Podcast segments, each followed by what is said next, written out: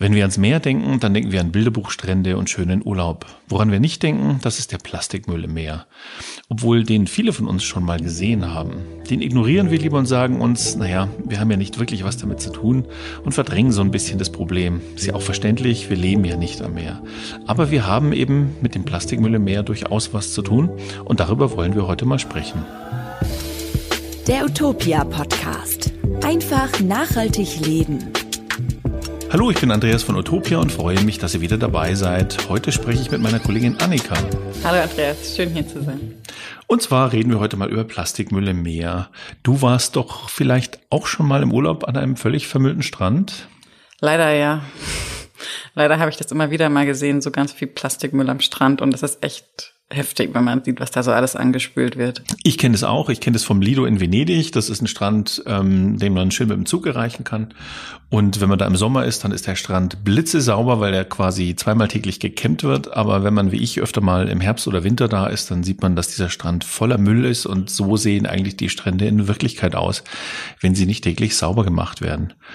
Bevor wir da jetzt aber in die Details gehen, noch ein kleiner Hinweis zu unserem Sponsor. Das ist die Triodos Bank.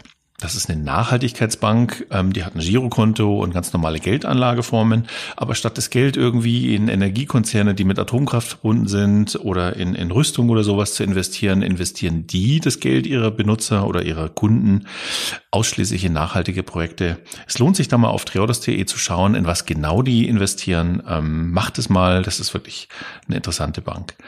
Annika, zurück zu dem Plastikmüll im Meer und lass uns doch mal ein bisschen Schritt für Schritt gucken, wie gelangt das Plastik eigentlich in die Meere? Und wie schlimm ist die Situation eigentlich? Du hast dich da ja mal ein bisschen reingefuchst. Ja, und die Situation ist, ist wirklich nicht schön. Ähm, viele kennen bestimmt so Bilder, die in den letzten Jahren mal um die Welt gingen von Müllteppichen im Pazifik, von Schildkröten, die in Plastik sich verheddert haben und äh, daran gestorben sind, von, von Plastiktüten unten in der Tiefsee. Ähm, die Situation ist ist schon heftig. Also was mir echt im Gedächtnis geblieben ist, ist dieses Schildkrötenbild. Das fand ich wirklich schlimm.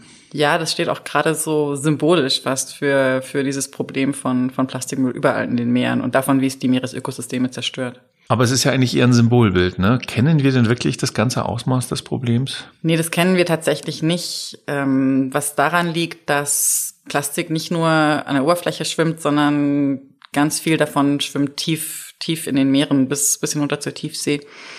Ein bisschen so wie mit diesem Eisberg, wo der, wo der Großteil unter der Oberfläche liegt.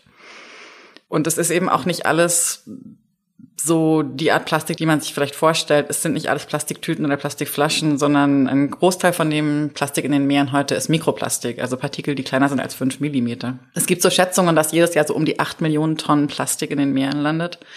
Der WWF hat da mal ein Bild für gefunden, ähm, dass das einem Mülllaster pro Minute voll entspricht. Das ist schon ganz schön heftig und zugleich sehe ich irgendwie in der Politik oder in der Wirtschaft wenig Bemühungen, ähm, Plastik zu reduzieren oder sich um den Plastikmüll in den Meeren äh, mal so richtig zu kümmern. Ist ja ein bisschen verständlich auch. Ähm, fühlt sich keiner zuständig. Die Meere ähm, gehören uns ja nicht so richtig. Ähm, aber warum ist denn das eigentlich wie, wirklich wichtig? Also warum können wir nicht sagen, naja, dann schwimmt halt ein bisschen Plastik im Meer, ähm, stört mich doch nicht. Naja, es ist ja kein ästhetisches Problem, dass da ein bisschen Plastik im Meer schwimmt. Es ist einfach ein Problem, was tatsächlich die Ökosysteme kaputt macht in den Meeren. Und das sind Ökosysteme, die auch für das Überleben der Menschheit wichtig sind. Und wie genau beeinflusst das Plastik die Meere? Ja, zum einen können sich Meereslebewesen, wir haben gerade schon über diese Bilder gesprochen, können sich Meereslebewesen in Plastikteilen verheddern und daran sterben oder sie fressen Plastikteile und können daran sterben.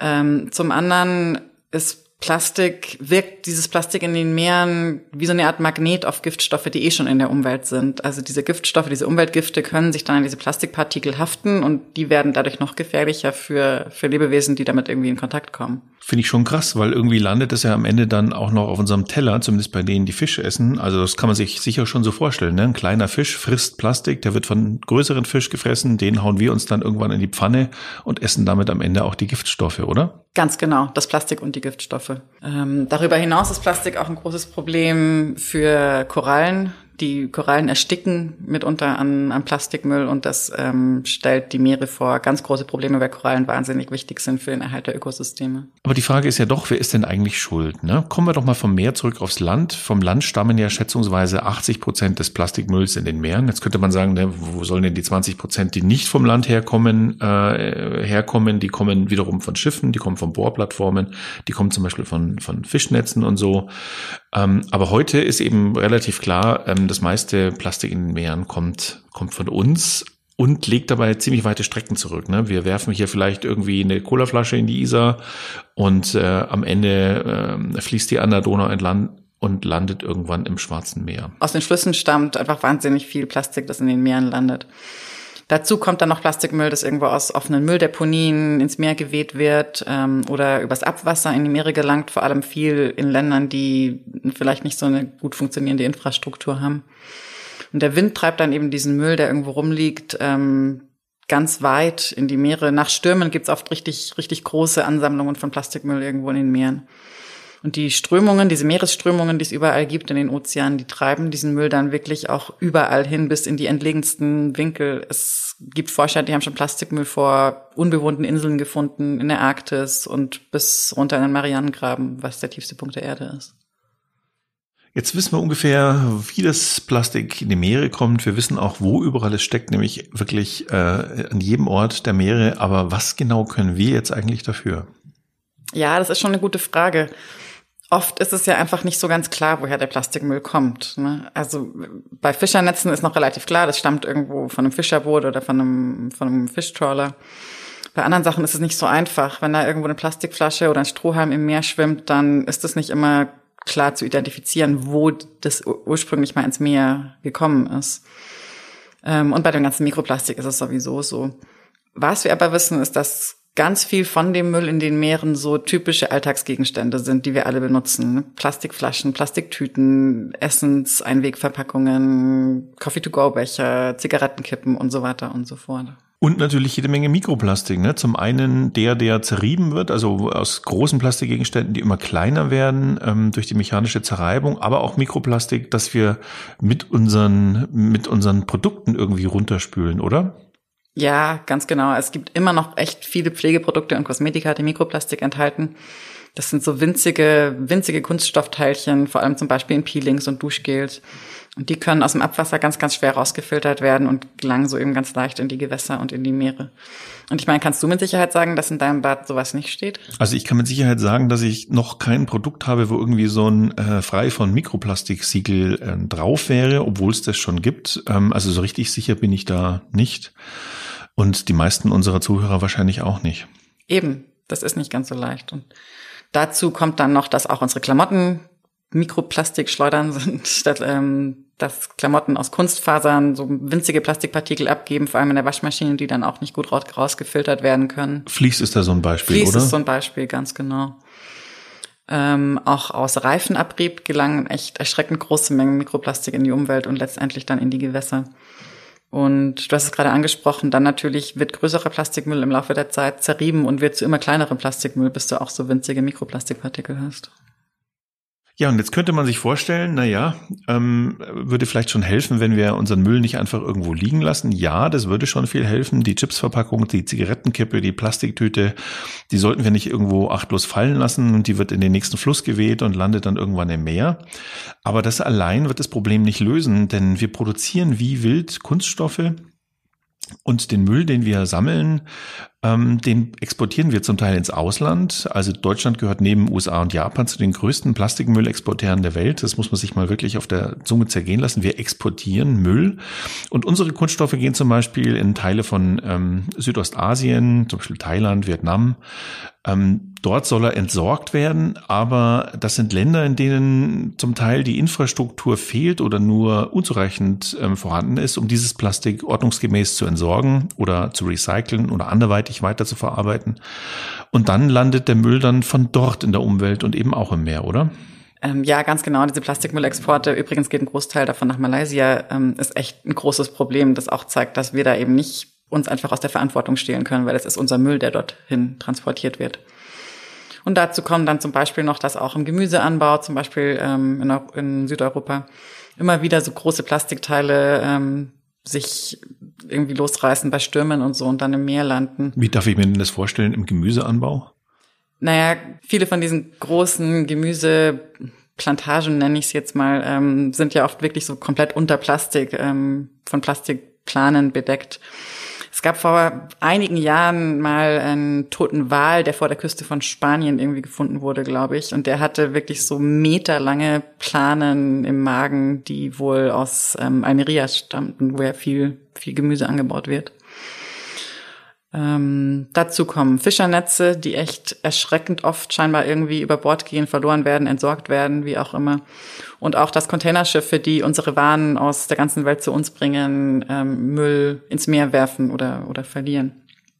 Und wenn du jetzt also Gemüse kaufst aus Südeuropa oder Meeresfisch isst oder Güter von irgendwoher kaufst, was wir ja alle tun, hast du schon damit auch zu tun und kannst nicht die Verantwortung so ganz von dir schieben.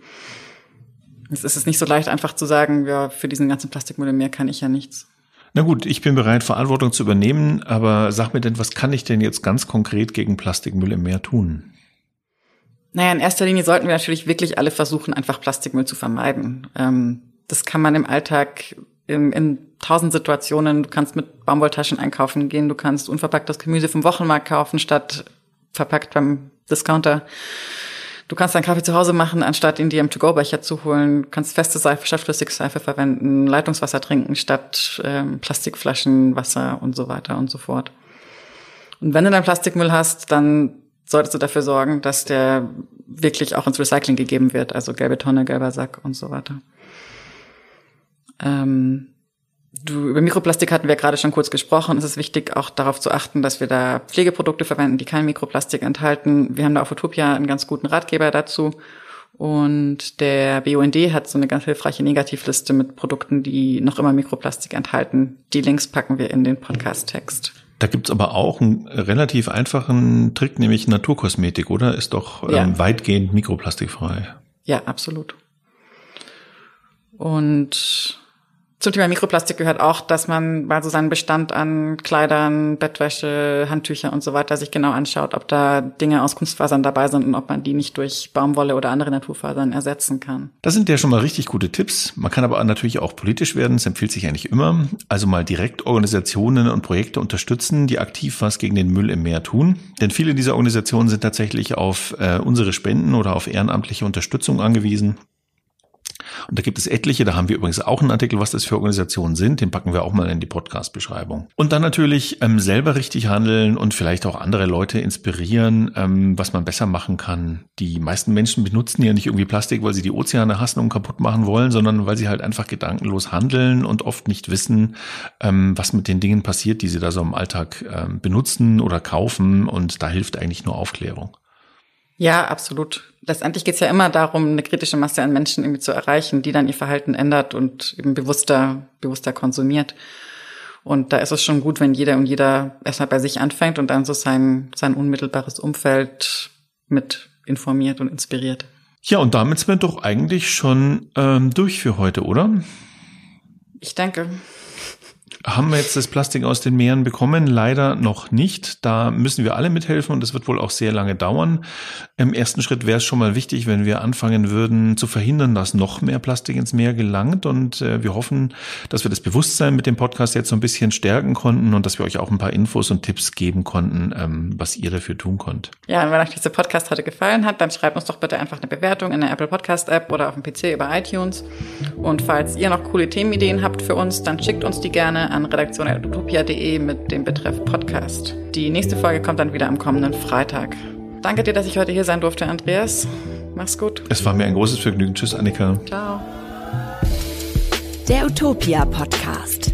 Einfach nachhaltig leben.